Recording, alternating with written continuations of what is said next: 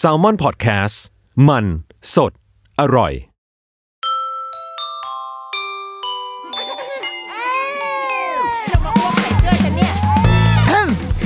เดอะรุกี้มัมคุณแม่มือสมัครเลี้ยงกับนิดนก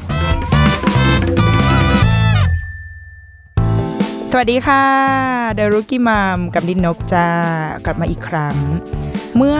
ไม่นานมานี้แหละก็มีคุณแม่แบบว่าเฮ้ยรายการเริ่ม mass แล้วว่าเริ่มมีคนแบบ inbox เข้ามาเยอะขึ้นอะส่งมาเยอะๆนะ มีความสุข ก็มีคุณแม่แบบว่าส่ง inbox เข้ามาเว้ยเขาก็บอกว่าเนี่ยเออเขาฟังรายการเรานะนู่นนี่ขอบคุณมากนะที่เหมือนอยู่เป็นเพื่อนเขาอะไรอย่างเงี้ยซึ่งเราก็ดีใจมากที่สิ่งที่เราตั้งใจมันแบบมีความประสบความสำเร็จว่าเราได้ได้ไปนั่งเป็นเพื่อนคุณแม่อะไรอย่างเงี้ยแล้วคุณแม่ก็บอกว่าอยากจะให้เราอะลองแบบ พูดในประเด็นเรื่องการกลับไปทำงาน ให้หน่อยคือคงอยากฟังแบบมุมของเราบ้างว่าเราคิดยังไงอะไรเงี้ย เพราะว่าคุณแม่เขาตอนนี้ลูกน่าจะใกล้สามเดือนแล้ว ก็คือใกล้ถึงเวลาที่จะต้องกลับไปทำงาน ก็เลยรู้สึกว่า เออ เป็นสิ่งที่น่าสนใจว่ะ คือเราก็กำลังแบบ เอ๊ะ กูจะพูดอะไรในรายการดีว่ากูนึกไม่ออกแล้ว แล้วอยู่ดีก็เหมือนมีสวรรค์บันดาล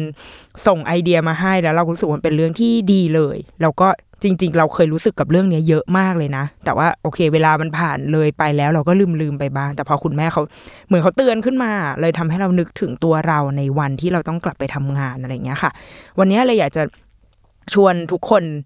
ย้อนกลับไปสำหรับคนที่มีลูกโตไปหน่อยแล้วอะย้อนกลับไปในวันที่เรากลับไปทำงานกันอะไรเงี้ยเนาะเราว่าผู้หญิงในยุคเราอะผู้หญิงรุ่นเราอะส่วนใหญ่อะทำงานกันหมดแหละ ไม่ว่าจะทำธุรกิจส่วนตัวเป็นลูกจ้างเป็นพนักงานบริษัทอะไรก็ตามเราว่าทุกคนมีหน้าที่การงานกันหมด เพราะว่า คนของต้องซื้อเนาะต้องกินต้องใช้เราต้องแบบ เราก็ต้องมีเงินทองมาจับจ่ายไปร้อยไหมโบท็อกอะไรเงี้ยใช่ไหมคือเราเราก็มีสิ่งที่อยากได้แล้วเราก็รู้สึกว่าเราคือผู้หญิงสมัยใหม่แล้วว่าที่แบบการทำงานมันเป็นเรื่องปกติมาก ๆ คนรุ่นแม่เราเรายังเห็นเนาะว่าว่ามันยังมีความมีเขาเรียกอะไรนอมอะมีแบบ ความเชื่อหรือวิถีชีวิตบางอย่าง ที่ว่าเฮ้ยผู้หญิงอาจจะไม่ต้องทำงานก็ได้เราว่าเราเรายังพบเห็นในคนรุ่นแม่เรานะคะ ที่แบบเออยังมีคุณแม่ที่เป็นแม่บ้านอะไรเงี้ยเยอะมาก แต่ว่าพอมันมาถึงรุ่นเราอะ เราถูกแบบสอนให้เรียนแบบสั่งให้เรียนกันมา ตั้งแต่แบบยังเด็กยังเล็กอะไรเงี้ยมันไม่มีมันไม่มีกำแพงเรื่องเพศใด ๆ ละ ดังนั้นใครจะใครจะเรียนก็คือก็เรียน ไม่ว่าคุณจะเป็นผู้อะไรคุณเรียนก็คือเรียนทำงานก็คือทำงานอะไรเงี้ย ดังนั้นเราเชื่อว่าทุกคนอะ มีจุดที่เราทำงานแล้วเราก็จริงจังกับงานเราด้วยนะ คือเราก็ทำเต็มที่อะเราอย่างเราอะเอะเราทำงานในบริษัทที่เป็นบริษัทฝรั่งบริษัทต่างชาติอะค่ะที่มีเครือข่ายอยู่ในแบบประเทศไทยอะไรเงี้ยสิ่งหนึ่งประเด็นหนึ่งอะที่บริษัท ฝรั่งบริษัทต่างชาติส่วนใหญ่ให้ความสำคัญมาก ๆอะคือเรื่องของผู้หญิงเว้ยคือเขาจะให้ให้ความสำคัญกับความเท่าเทียมทางเพศอะเยอะมาก แล้วก็นี่กูมาถึงจุดที่ไปพูดเรื่องความเท่าเทียมทางเพศได้ไงเนี่ย คือเขาจะให้ความสำคัญกับเรื่องเรื่องเพศ เยอะ เช่น อัตราของการมีผู้บริหารผู้หญิง ไม่ต้องผู้บริหารระดับสูงนะคะ คือผู้บริหารระดับแบบ ตั้งแต่ว่าเป็น team leader เป็น manager อะไรเงี้ยเขาจะให้ความสำคัญมากๆว่าอัตราของผู้หญิงกับผู้ชายอะควรจะต้อง อยู่ในระดับที่เท่าๆกัน เพื่อที่จะได้แสดงว่า เฮ้ยไม่ว่าคุณจะเป็นใครคุณจะเป็นเพศอะไร ทุกคนมีความเท่าเทียมกันทั้งหมดอะไรเงี้ยดังนั้นอะในหลาย ๆ องค์กรเราเชื่อว่ามันมีมันมีความคิดแบบนี้อยู่ แล้วผู้หญิงเราทุกคนอะ ดังนั้นเราก็ตั้งใจทำงานเพราะรู้สึกว่ามันไม่มีมันไม่มีอะไรที่จะมาขวางกั้นแบบความสำเร็จในการทำงานอะไรเงี้ยยกเว้นการมีลูก ถึงเราว่าการมีลูกอะ มันต้องใช้แบบ มันใช้คำว่าทำลายก็ไม่ใช่ แต่ว่าเฮ้ยมันสะดุดนิดนึงเหมือนกันนะ กับการที่เราต้องฟึบแล้วก็ไปมีลูก เมื่อเร็วๆนี้เราได้ไปดูหนัง แล้วก็ได้อ่านหนังสือ ชื่อว่าคิมจียองเกิดปี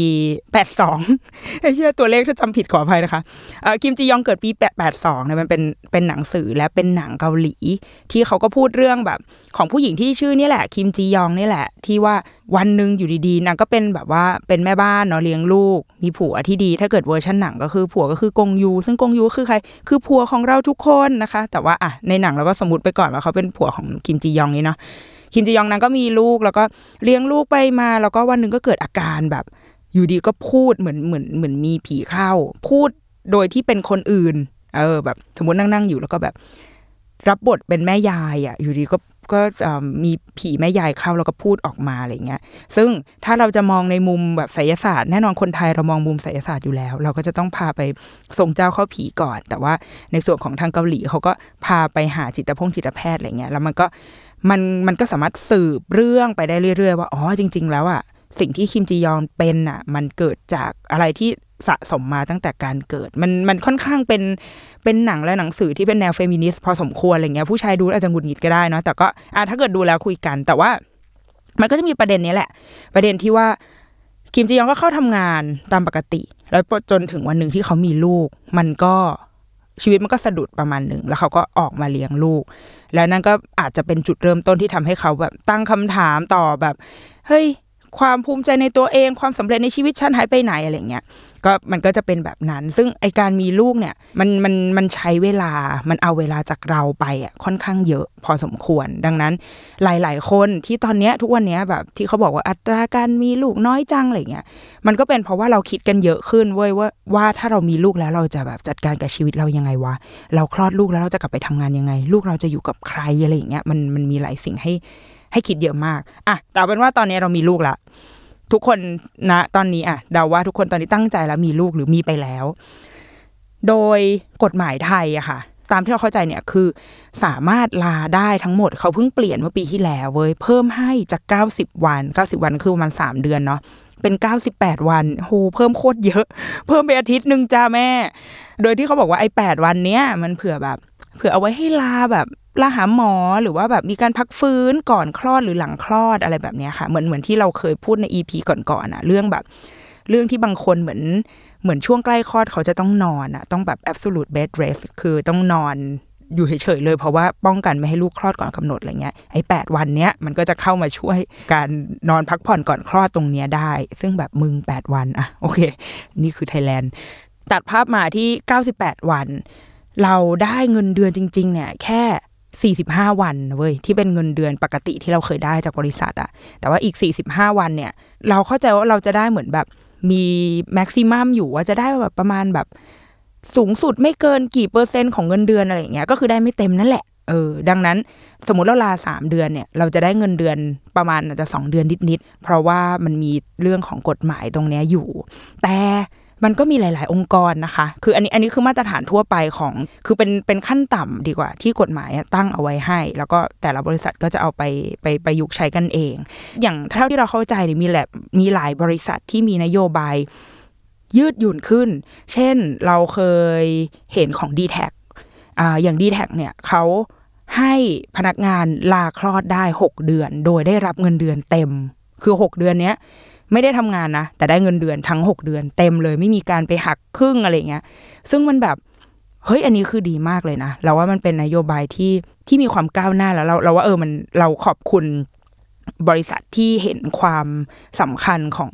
ของแม่ของการแบบลาไปเลี้ยงลูกอะ่ะ ซึ่งเราเข้าใจว่ามีอีกหลายบริษัทที่ที่ทำแบบนี้นะคะ แล้วก็อาจจะมีการเริ่มทำอะไรมากขึ้น บางบริษัทอาจจะไม่ได้ให้วันลาเยอะขนาดนี้ แต่ว่าอาจจะให้เป็นความยืดหยุ่นในการกลับมาทำงานอะไรแบบเนี้ยคือเราว่าสมัยนี้มันมันมีความยืดหยุ่นพอสมควรในแต่ละองค์กร แต่เอาเป็นว่าอะเบื้องต้นเราคุยกันที่ 3 เดือนก่อน ว่าเรามีวันลาอยู่แค่นี้ 3 เดือนเนี่ย มันน้อยมากเลยเว้ย มันเอาแบบฉักใจของแม่ที่เลี้ยงลูกมาแล้วอะสามเดือนเนี่ยลูกลูกบางคนยังชันคอไม่ขึ้นเลยนะมึงคือ ยังเป็นเด็กคออ่อนอะคอพับคออ่อนอยู่เลยอะเขาสงอสงแงะอยู่อะไรเงี้ย ยังเล็กมากอะเขายังเล็กมาก ดวงตาเขาเพิ่งทำงานได้แบบคมชัด บางคนยังไม่คมชัดด้วยซ้ำอะคือยังมองเห็นแม่ไม่ชัดเลยอะยังได้รับการจับสัมผัสไม่เพียงพอเลยอะแต่ว่า แม่ที่เป็นคนที่ควรจะต้องเลี้ยงเขาเป็นหลักเนี่ย ต้องกลับไปทำงานล้วเราว่ามันก็เศร้านิดหนึ่งกันนะสำหรับเด็กอะเล็กมากเลย ดังนั้นตอนอย่างตอนที่เราเอวางแผนก่อนที่จะคลอดแล้วก็ก่อนที่จะกลับมาทำงานอะไรเงี้ยค่ะ เราก็เลยคุยกับทางหัวหน้าเราเอาไว้ว่า เราจะขอลาเพิ่ม คือเราเราคิดเอาไว้แล้วว่ายังไงสามเดือนก็ไม่พอ เออเราขอลาเพิ่มแบบไม่ไม่รับเงินเดือนก็ได้ก็เหมือนเป็นวิดเอาเปไปอะไรเงี้ยเพื่อที่อย่างน้อยเราขอหกเดือนก่อนหกเดือนนี่คือลูกอย่างน้อยเขานั่งได้แล้วอะเขาดวงตาเขามองเห็นละ กระดูกเขาตั้งตรงจนแบบทำให้เขานั่งขึ้นได้แล้วเออเริ่มอ้อแอ เริ่มรู้เรื่องมากขึ้นอะไรเงี้ยเราอยากใช้เวลากับลูกให้เต็มที่ที่สุด ก็เลยขอทางทางหัวหน้าไปแล้วก็อะโอเคก็ก็ได้ โดยที่เราจะมีการแบบเหมือนเข้ามาทำงานบ้างนิดหน่อยอาทิตย์ละวันอะไรเงี้ยค่ะในช่วงหลังหลังจากสามเดือนที่เราลาคลอด อันนี้คือแผนที่เราวางเอาไว้กับทีมเราในตอนนั้นนะคะ ทีเนี้ยเราเลยเหมือนจะมีมีช่วงเวลาในการแบบซ้อมอะดิดหนึ่งคือสามเดือนเนี่ย เราอยู่บ้านเลี้ยงลูกแบบอยู่ คนเดียวเลยอยู่กับลูกสองคนอะคือไม่มีคนอื่นช่วยเลย แล้วก็เลี้ยงเลี้ยงเลี้ยงเลี้ยงเลี้ยงไม่ทำงาน ต่อให้ทำงานอะแม่งก็ทำได้ได้ยากมากๆอะเพราะว่าการเลี้ยงลูกอยู่คนเดียวอะแล้วต้องทำงานด้วยนี่คือแม่งแบบโอ้โหคนที่ทำได้เรานับถือมากเลยนะ เรามีช่วงที่ทำแล้วรู้สึกว่าทำได้ไม่ดี ก็เลยพยายามที่จะแบบกูกูขอแบบโฟกัสกับอะไรสักอย่างดีกว่า ซึ่งสุดท้ายเราเลือกลูก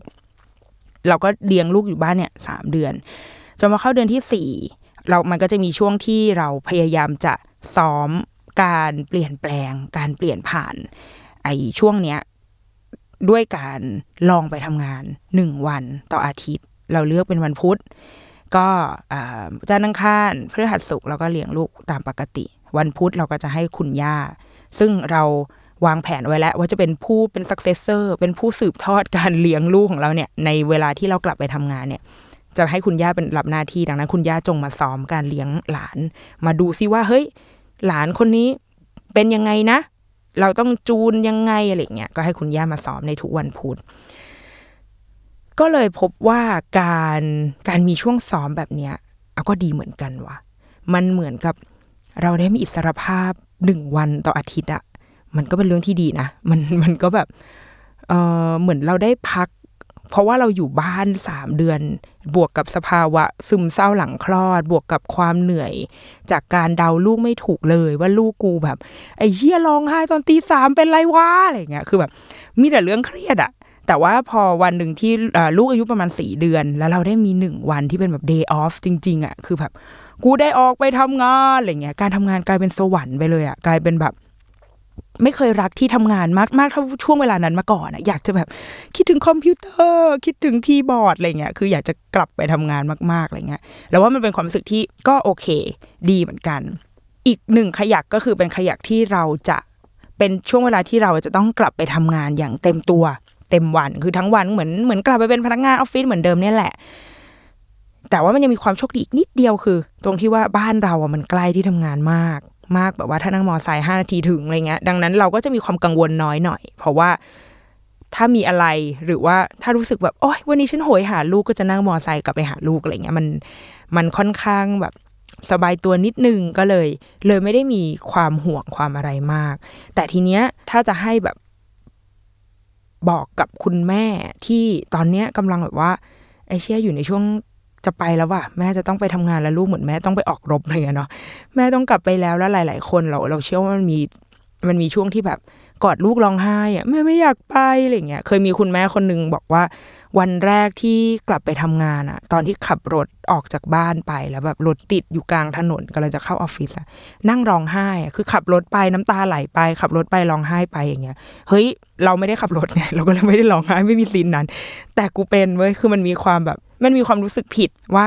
ไอ้เชี่ยวันนี้กูทิ้งลูกกูออกมาข้างนอกว่ะมันคิดถึงอะ คนเคยอยู่ด้วยกันมาสามเดือนอย่างเงี้ย โอ้ยค่าน้ำนมกอดกัดนมแม่มาตั้งแบบแต่เก่าก่อน แต่วันเนี้ยเราออกมา มันมีความรู้สึกผิดอะไรหลาย ๆ อย่างอะอยู่ในตัวเราเหมือนแบบเห็นแก่ตัวเป้าวะ เราทิ้งลูกไป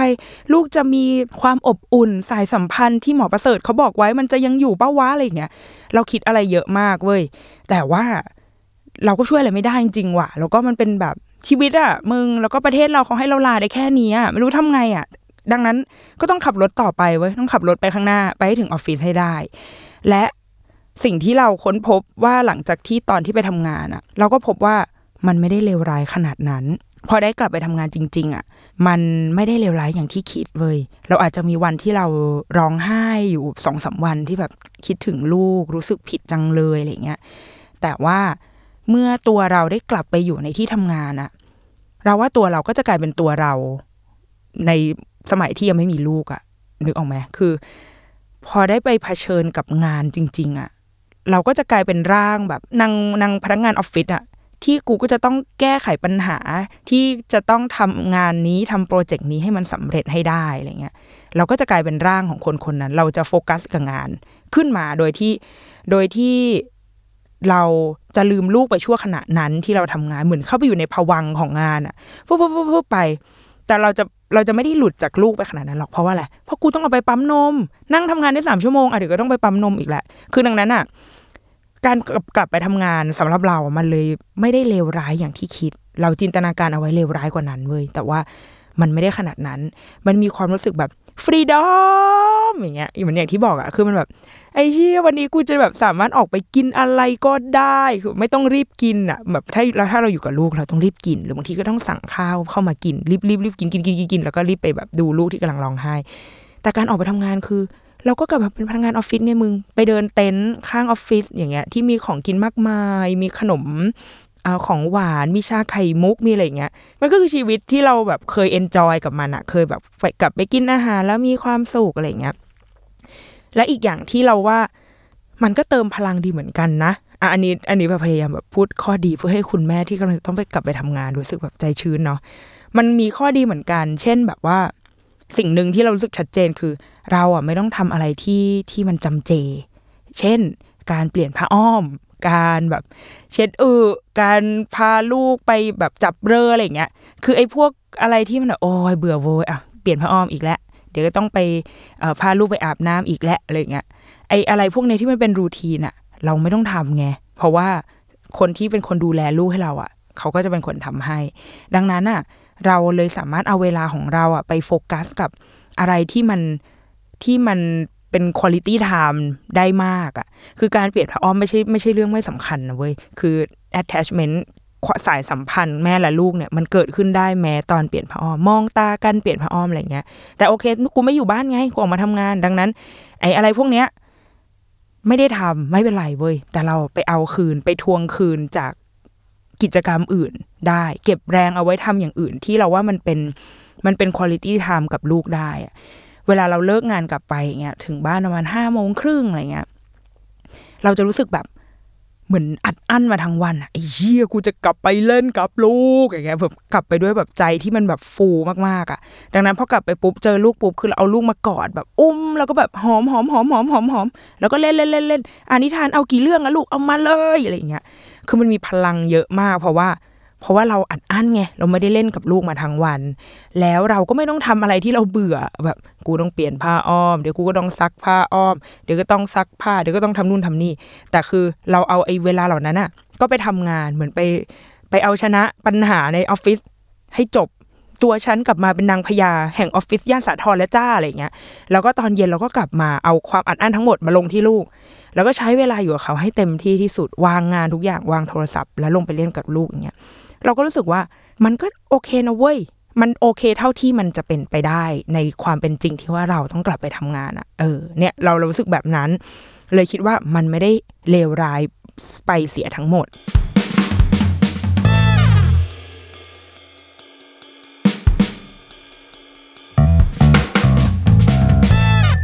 อย่างที่สองคือเรารู้สึกว่า เราได้ตั้งใจทำงาน โดยที่ไม่ต้องรู้สึกผิดกับลูกด้วยค่ะ คือบางทีแบบว่าเวลาสมมติวันไหนที่เราไม่ได้ไปออฟฟิศอย่างเงี้ยแล้วเรานั่งทำงานที่บ้านอะมันจะไม่ได้ทำอย่างอย่างเต็มที่อะเพราะว่าพอนั่งเปิดคอมกำลังก็แก๊กก็แก๊กก็แก๊กลูกหันมามองไอ้เชี่ยเดี๋ยวลูกจะคิดว่าทำไมแม่สนใจแต่คอมพิวเตอร์อะไรอย่างนี้หรือเปล่านะ เราก็จะมีห่วงกังวลไปหมดอะเปิดพอพอเปิดหน้าจอ เอ๊ะ อันนี้นับเป็นหน้าจอที่ลูกเขาจะมองเห็น เดี๋ยวหมอประเสริฐเดินมาดุอะไรเงี้ย คือมันจะมีความกังวล เยอะไปหมด ดังนั้นอะการทำงานในที่ที่มันเป็นสัตว์เป็นส่วนของมันอะ ก็คือเราไปออฟฟิศเพื่อไปนั่งทำงานอย่างเงี้ยแล้วมันก็เราว่ามันก็ดีนะ คือเราเราได้โฟกัสกับงานจริง ๆ เราไม่ต้องรู้สึกผิดกับลูกด้วยอะไรเงี้ย ขนาดเราตอนนี้ที่เราก็ไม่ได้ทำงานประจำที่แบบต้องเข้าออฟฟิศอะค่ะ ในวันที่เราต้องการแบบโฟกัสกับงาน วันที่แบบมีงานด่วนมากๆ แบบงานชน deadline แล้วอะไรเงี้ย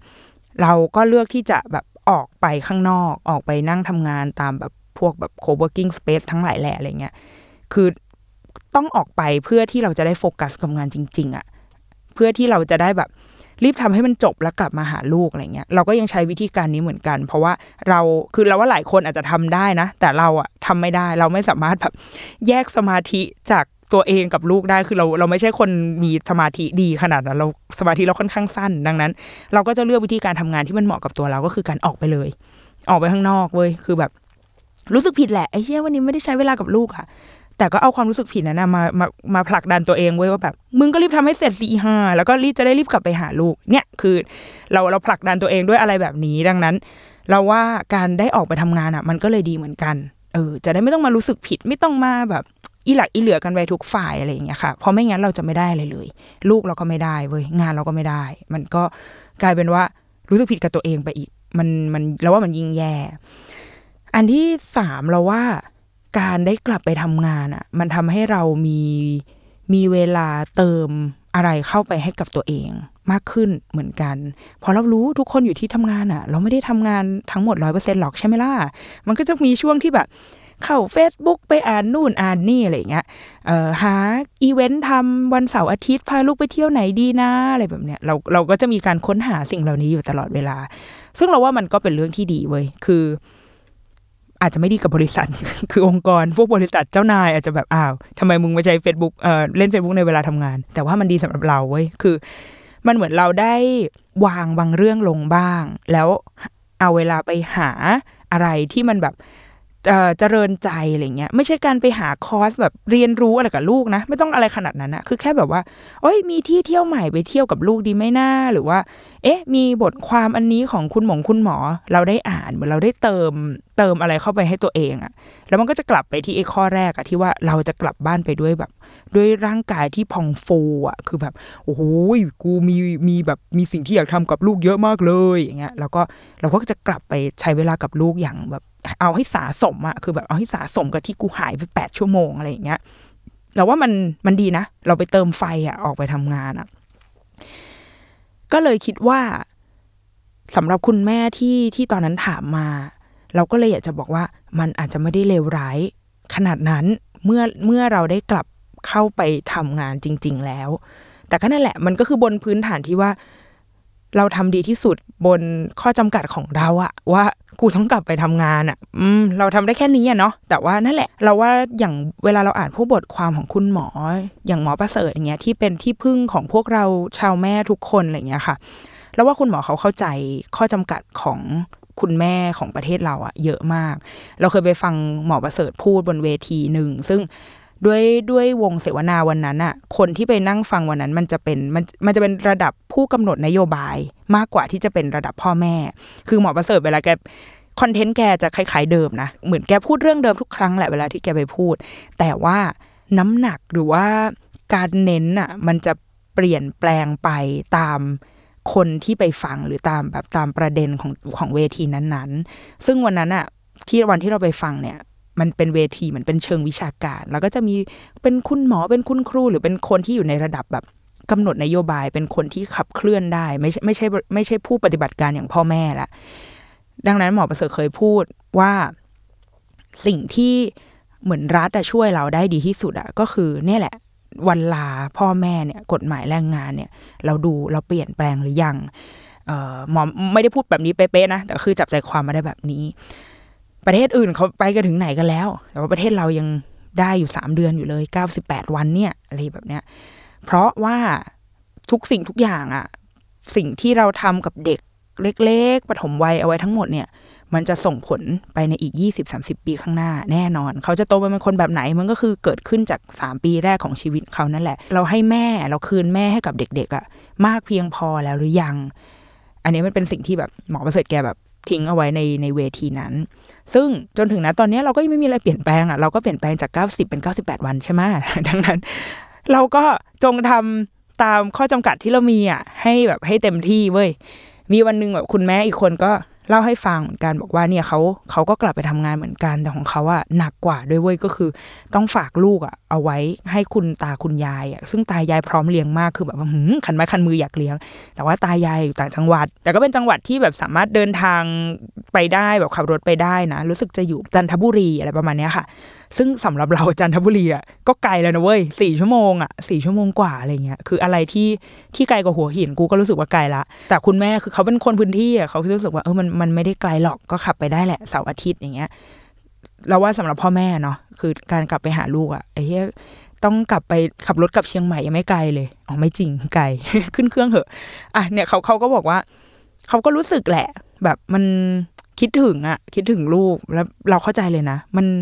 มันไม่ใช่แค่การแบบกลับไปทำงานอะแต่มันคือแบบว่ากลับบ้านมาก็ไม่เจอลูกอะแกคือ เจอกันอีกทีเสาร์อาทิตย์อะเราก็ยังนึกภาพตัวเองไม่ออกเหมือนกันนะ ว่าเราจะจะคิดถึงขนาดไหนอะไรเงี้ย แต่ว่าเราเคารพการตัดสินใจของทุกๆบ้านเว้ยทุก ๆ คนพยายามหาทางออกที่ที่ที่ดีที่สุดสำหรับครอบครัว ภายใต้ข้อจำกัดที่เราทุกคนอะมีอยู่ให้ได้ เรา นับถือคุณพ่อคุณแม่ทุกคนมากเว้ย เราดิ้นรนกันสุดๆเลย เพื่อแบบเพื่อให้ชีวิตเราโอเค แล้วลูกเราโอเคด้วยอะไรเงี้ย ดังนั้นสำหรับทุกการตัดสินใจไม่ว่าจะของบ้านไหนเราว่า มันดีหมด อืม มันดีหมด แล้วเราจัดการกับมันให้ดีที่สุด เท่าที่เราจะทำได้ ก็พอ มีอยู่วันหนึ่งที่เราเพิ่งกลับไปทำงาน เต็มวันวันแรกๆช่วงแรกๆก็คือเป็นเพิ่งพ้นสามเดือนแล้วเรากลับไปทำงานอาทิตย์ละหนึ่งวันนะคะ วันนั้นน่าจะเป็นประมาณสัปดาห์ที่สามมั้งที่เรากลับไปทำงาน คือก่อนหน้านั้นอะเราก็จะบอกลูกว่า เอ้ย คือเราจะบอกลูกทุกครั้ง ไม่ว่าลูกจะแบบตอนนั้นเขาก็สามเดือนกว่าอะไรเงี้ย ยังแบบเฮ้สงอสงแงะอยู่เลยอะไรเงี้ย เราก็จะบอกเขาว่า คุณแม่จะไปทำงานนะ เดี๋ยวห้าโมงคุณแม่จะกลับมานะอะไรเงี้ย ก็จะบอกเขา ไม่ว่าเขาจะเข้าใจหรือไม่เข้าใจก็ตาม แต่ถือว่า เราได้ทำคำมั่นสัญญากันเอาไว้แล้วโกโบรีเอาไว้แล้วอะไรเงี้ย ก็เราก็ออกไป สองสองอาทิตย์ก่อนอะเราก็กลับมาบ้านห้าโมงตามสัญญาที่ให้ไว้กับลูกเว้ยเพราะว่าทุกๆเย็นเนี่ยห้าโมงเราก็จะพาเขาออกไปเดินเล่น ไปเล่นกับเพื่อนไปดูนกชมนกชมไม้อะไรเงี้ยปรากฏว่ามีอาทิตย์หนึ่งอาทิตย์นั้นเป็นครั้งแรกที่ตอนเย็นเราติดประชุม แล้ว ซึ่งทุกออฟฟิศจะต้องเกิดเหตุการณ์อย่างนี้คือ การประชุมจะเริ่มขึ้นตอนห้าโมงเย็นแล้วก็ลากกูยาวไปจนถึงเมื่อไหร่ก็ไม่รู้ทั้งทั้งที่เวลาเลิกงานคือห้าโมงครึ่งทำไมการประชุมถึงเริ่มห้าโมงเย็นกันพี่อะแต่วันนั้นทุกอย่างเกิดขึ้นตอนห้าโมงเย็นเราในใจเราคิดแล้วว่าอ่าโอเค วันนี้กูสายแน่ก็ก็คิดไว้แล้วแหละ ก็เลยลองเปิดมือถือดูคือเราเราติดกล้องเอาไว้ที่บ้าน ก็ลองเปิดกล้องดู พอสิ่งที่เห็นก็คือเห็นลูกแบบกำลังร้องไห้ ร้องแบบ ว้าแบบคือเห็นคือขนาดเห็นจากคุณภาพกล้องที่ก็ไม่ได้ชัดมากเท่าไหร่แต่คือรู้เลยว่าโอ้โหลูกกูนี่คือแบบหน้าดำหน้าแดงอะคือร้องแวดแวดแวดใจเราตอนนั้นก็ไม่ค่อยดีละ เพราะว่ามันห้าโมงครึ่งแล้วอะมันมันเลยเวลาที่เราควรจะต้องไปถึงเขาแล้วอะไรแบบเนี้ยก็อะประชุมต่ออีกนิดนึง สักพักหนึ่งแบบใจเรามันก็ไม่ค่อยมีสมาธิเท่าไหร่เราก็เปิดกล้องดูอีกรอบหนึ่งปรากฏเฮ้ย ยังไม่หยุดร้องอีกว่ะนี่คือร้องมาเป็นครึ่งชั่วโมงแล้วนะลูก แล้วก็คือเห็นหน้าเห็นคุณย่าเห็น reaction ของคุณย่าว่ากูก็ไม่โอเคแล้วเหมือนกันจ้าคือแบบ คือย่าก็คงกูไม่รู้จะทำยังไงแล้ว คิดว่าอีกนิดนึงย่าจะแบบจะไปหาหลวงพ่อให้พรมน้ำมนต์แล้วอะคือ คือย่าเขาก็เกินเกินความสามารถของเขาแล้ว ที่จะทำให้เด็กหยุดร้องได้อะไรเงี้ยรู้สึกว่ามันมันไม่ไหวแล้วอะเราก็เลย บอกกับทีม ซึ่งตอนนั้นด้วยด้วยประเด็นการประชุมอะไรมันค่อนข้างมันอ่อนลงไปแล้วมันไม่อยู่ก็ได้ก็เลยบอกว่าเฮ้ยเราขอกลับบ้านได้ไหมเพราะว่าเราคือลูกแบบน่าจะไม่ไหวแล้วที่บ้านเอาไม่อยู่แล้วอะไรเงี้ยเราดูกล้องอยู่ เออพอที่ประชุมก็อะโอเคก็ก็ออกมา ตอนนั้นคือแบบเขาเรียกว่าใส่เกียร์หมาเลยดีกว่า คือ ตอนแรกเรียกแกร็บเรียกแกร็บใบจะแบบไป ไปให้ถึงอย่างเงี้ย ปรากฏเรียก อีแกไปก็ไม่รับกูอีคือแบบเป็นช่วงแบบเวลาทุกคนกลับบ้านไงก็ไม่มีคนไม่มีคนขับเหลือเลยอะไรเงี้ยก็เลยแบบแม่งกูไปแล้วมีรถอะไรผ่านกูโบกหมด ก็ไปเจอมอไซค์หน้าตึกโบกไปเลยไอ้มอไซค์บอกสี่สิบาทน้องไปเปล่า ในใจตอนคือแบบมึงร้อยห้าสิบกูก็ไปแล้ว มึงไม่ต้องถามไปเลย ออกรถเลยก็ขึ้นรถแล้วก็ไปจนถึง ถึงบ้านก็รีบวิ่งวิ่งวิ่งวิ่งวิ่งวิ่งขึ้นไปที่ห้อง พอเปิดประตูไปปุ๊บ คือยังไม่ต้องเปิดประตูห้องอะก็คือได้ยินเสียงแล้วว่าแบบลูกร้องแบบร้องคือโอ้โหนี่ร้องมาจะชั่วโมงแล้วป่ะลูกทำไมยังไม่หยุดอีกเนี่ยร้องว้าว้าว้าว้าว้าพอเราเปิดประตูไปปุ๊บ เราก็ไปแบบไปเอาเขามากอดเลยอย่างเงี้ยปรากฏว่าแบบ เฮ้ยเขาแบบหยุดเลยอะหยุดแบบสนิทเลยอะแบบว่าไอ้ที่เคยแวดแวดแวดที่เห็นในกล้อง ที่ได้ยินตอนที่แบบ ขึ้นลิฟต์มาแล้วได้ยินเสียงแววแววแว่ออกมา พอเราเอาเขามากอดเราอุ้มแบบแนบแบบแนบอกอะ่ะเขาหยุดเลยเว้ยคือเราเราจะมีท่าประจำของเราคือเราเคยอ่านมาว่าแบบ ถ้าอยากทำให้เด็กสงบอะคือให้อุ้มเพื่อแล้วเอาหูเขาอะมาแนบกับหัวใจเรา เพราะว่า เสียงที่เขาคุ้นเคยที่สุดอะเสียงที่มันเป็นเสียงที่ผ่อนคลายที่สุดของมนุษย์เราอะคือเสียงหัวใจเต้น ซึ่งเราได้ยินมาตลอด 9 เดือนที่เราเราอยู่ในท้องแม่ เราได้ยินเสียงตุบตุบตุบตุบอะไรเงี้ยถ้าเป็นลูกเราก็อาจจะมีเสียงย่อยพวกหมูน้ำย่อยหมูกระทะอะไรเงี้ยบ้างเพิ่มเติมแต่ว่าหลักๆอะคือเสียงหัวใจเต้นพอเขาเอานอนในท่าที่เขาชอบที่สุดก็คือท่าที่เอาหูมาแนบหัวใจเราอะเขาหยุดร้องไห้เลยเว้ยแล้วแบบ เราก็กอดลูกเราก็บอกว่าเอ้ยแม่ขอโทษนะ แม่อยู่นี่แล้วนะ คุณแม่กลับมาแล้วนะ คุณแม่กลับมาแล้วอะไรเงี้ยแล้วเราก็พาเขาเข้าไปแบบเข้าไปในห้องนอน แล้วก็ ตอนนั้นในใจเราคิดแค่อย่างเดียวว่าทำยังไงก็ได้ให้เขาแบบได้รับสัมผัสจากเราอะให้ได้มากที่สุดอะเออ ก็เลยพาเขาไปในห้องนอน แล้วก็ให้เขากินนมแบบกินกินนมจากจากอกเราอย่างเงี้ยจากเต้าเราอย่างเงี้ยซึ่งปกติลูกเราไม่ใช่คนที่ไม่ใช่เด็กที่กินนมจากเต้าเป็นหลักเหมือนที่เคยบอกอะคือ กินกินขวดก็ได้กินเต้าก็ได้ แต่ไม่ใช่เด็กที่แบบติดเต้าจะต้องกินเต้าอะไรเงี้ยแต่วันนั้นอะพอเราแบบเปิดนมให้เขากินอย่างเงี้ยเขาแบบเขาใส่หัวเข้ามาแบบฟึ๊ดฟึ๊ดฟึ๊ดฟึ๊ดซุกซุกซุกแล้วก็แบบงับกินนมได้อย่างง่ายดายไม่แทบไม่ต้องใช้ความพยายามอะไรเลยอะไรเงี้ย แล้วเขาก็กินนมแบบอย่างเนิ่นนานอะในวันนั้นอะวันนั้นเราเรารู้สึกเลยว่าที่เขากินนมเราไม่ใช่เพราะเขาแบบ ไม่ใช่เขาอยากอิ่ม แต่เขาว่าอยากอุ่น เขาอยากแบบ เขาอยากอยู่กับแม่อะคือมันเหมือนแบบไอ้เชี่ยแม่กูหายไปนานเกินไปแล้วอะไรเงี้ย ขอแบบ ขอแบบซุกตัวหน่อย ขอกอดกอดหน่อย ขอแบบขอกินนมหน่อยอะไรเงี้ย เออ ซึ่งมีนมหรือไม่มีนมหรืออะไรไม่รู้แล้ว แต่ว่ากูจะต้องได้รับการดูดนมอันนั้นให้ให้ให้รอดวันนี้ไปให้ได้อะไรเงี้ย คืนนั้นก็พอเขากินนมไปได้แบบสักพักหนึ่งเขาก็ happy ละกลับมาแบบยิ้มแย้มออกมาเล่นกับคุณย่า ซึ่งตอนนี้คุณย่าคือหน้าเสียไปแล้วคิดว่าอาจจะมีการโทรนัดหลวงพ่อสักวัดเอาไว้แล้วว่าแบบเดี๋ยวจะไปทำการผูกดวงใหม่อะไรเงี้ยคือคุณย่าก็ happy ขึ้น เพราะว่าเห็นหลานโอเคแล้ว แล้วคืนนั้นเขาก็ก็ปกติกลับมาเป็นเด็กดีคนเดิมของแม่อะไรเงี้ย แต่เราก็หลังจากนั้นหลังจากวันนั้นอะ ก็ไม่มีเหตุการณ์นี้เกิดขึ้นอีก เราว่าลูกเองก็ ก็คงเรียนรู้เหมือนกันว่าเออมันจะมีวันที่ที่แม่จะไม่อยู่นะ มีวันที่แม่อาจจะมาช้าหน่อยนะ หรืออะไรเงี้ย เด็กเขาก็เขาก็ปรับตัวของเขาแหละ เออ เพื่อที่ทุกคนก็ต้อง move on อะแกคือตัวเราเอง move on ไปทำงานใช่ไหมลูกเขาก็ต้อง move on เว้ยว่าว่าอะวันนี้เราจะไม่ได้เจอแม่นะ แต่เดี๋ยวแม่จะกลับมาตอนเย็นแล้วเราจะได้แบบกอดกันจะได้เล่นกันให้เต็มที่อะไรเงี้ยเราว่าเด็กๆเขาก็ต้องปรับตัวเว้ยเพราะว่าเขาทุกคนอยากมีความสุข ทุกคนอยาก อยากอยู่อย่างสบายใจอะไรเงี้ย ถึงแม้เด็ก ๆ เขาจะยังพูดไม่ได้ดูว่าดูเหมือนจะยังไม่รู้เรื่อง แต่เราว่ามันมันคือเรื่องระดับแบบระดับเซลล์ของจิตวิญญาณ เป็นเรื่องของของความรู้สึกอะที่ทุกคนจะ move on เพื่อให้ตัวเองมีความสุขให้ได้อะไรเงี้ย หลังจากนั้นลูกเราก็ไม่ได้มีอาการอะไรแบบนี้อีก แล้วก็ตัวเราเองก็แข็งแกร่งขึ้นเว้ยเราเราลองพยายามที่จะไม่มองไม่ไม่ไปจดจ่อจดจ้องอยู่กับการดูกล้องอะไรเงี้ย เพื่อที่ตัวเราเองก็จะได้มีสมาธิกับกับสิ่งที่เราทำตรงหน้ามากขึ้นด้วย แล้วเชื่อเหอะจนถึงวันหนึงอะแบบอย่างตอนนี้ลูกเราแบบสองขวบกว่า ถ้าวันที่เราแบบไม่ได้ไม่ได้อยู่อยู่บ้านเราออกมาทำงานข้างนอกอะไรเงี้ย ก็เดี๋ยวนี้คือแทบไม่ได้เปิดกล้องดูแล้วอะเออว่าว่าว่าลูกเป็นยังไงบ้างอะเพราะว่าหนึ่งคือเราเราก็มีอะไรที่ต้องทำของเราสองคือเราก็ไว้ใจลูกไว้ใจคนที่บ้านที่ช่วยดูแลลูกแล้ว ช่วงเวลาที่โหดร้าย ช่วงเวลาที่ยากลำบากมันจะผ่านไปได้เว้ยเนี่ยกูมีความเป็นพี่อ้อยพี่ชอตเกิดขึ้นละแต่จริง ๆ นะเว้ยคือมันมันยากเว้ยมันเจ็บปวด มันร้องไห้ มันเสียน้ำตา มันเซนซิทีฟมันเป็นทุกอย่างเลยเว้ยแต่มันจะผ่านไปเว้ยมันมันจะดีขึ้น พอลูกเนี่ยแหละ สิ่งที่ทำให้เรารู้สึกว่าทุกอย่างมันดีขึ้นได้ เราแข็งแกร่งได้มากขึ้นอะแล้วว่าเป็นที่ลูกนี่แหละแล้วว่าอย่างที่เราบอกเขาเรียนรู้ที่จะไม่มานั่งร้องไห้ซ้ำซากอีกแล้วอะ และหลังจากนั้นมาเขาก็จะรอต้อนรับเราด้วยรอยยิ้มเสมอ เวลากลับบ้านพอเขาเดินได้เขาก็จะเดินมากอดเดินมาสวัสดีค่ะ คุณแม่อะไรเงี้ยแค่นี้แหละ แล้วว่านี่แหละมันเป็นแบบเหมือนแรงใจเนาะเป็นของขวัญว่าเฮ้ยกลับบ้านมาเราจะมีคนเนี้ยรอคอยอยู่นะ กลับไปทำงานทำให้เต็มที่เว้ยกลับมาที่บ้านเราก็เป็นแม่ที่เล่นกับลูกอย่างบ้าคลั่ง แล้วเราว่าเนี่ยแหละคือสิ่งที่ดีที่สุดเท่าที่เราจะ ทำได้ภายใต้ข้อจำกัดของเราทุกคนที่ว่าเรายังต้องทำงานหาเลี้ยงชีพตน และเราก็มีลูกที่จะต้องดูแลเขา ส่งเขาไปให้ถึงแบบ วันที่เขาโตขึ้น ส่งเขาไปถึงฝั่งอะไรเงี้ยนี่แหละ ชีวิตแม่ก็อะไรประมาณนี้แหละเนาะอะโอเค เดี๋ยวรูกี้มามตอนนี้ก็ไอ้เหี้ยทำไมมันดูเศร้าวะมันไม่ได้เศร้านะเว้ยกลับมาอีกทีคือมันไม่เศร้านะเว้ยมันมันเศร้าแค่ช่วงเดียว แต่เดี๋ยวหลังจากนั้นอะเชื่อเหอะทุกคนจะเสพติดอิสรภาพที่ทุกคนมี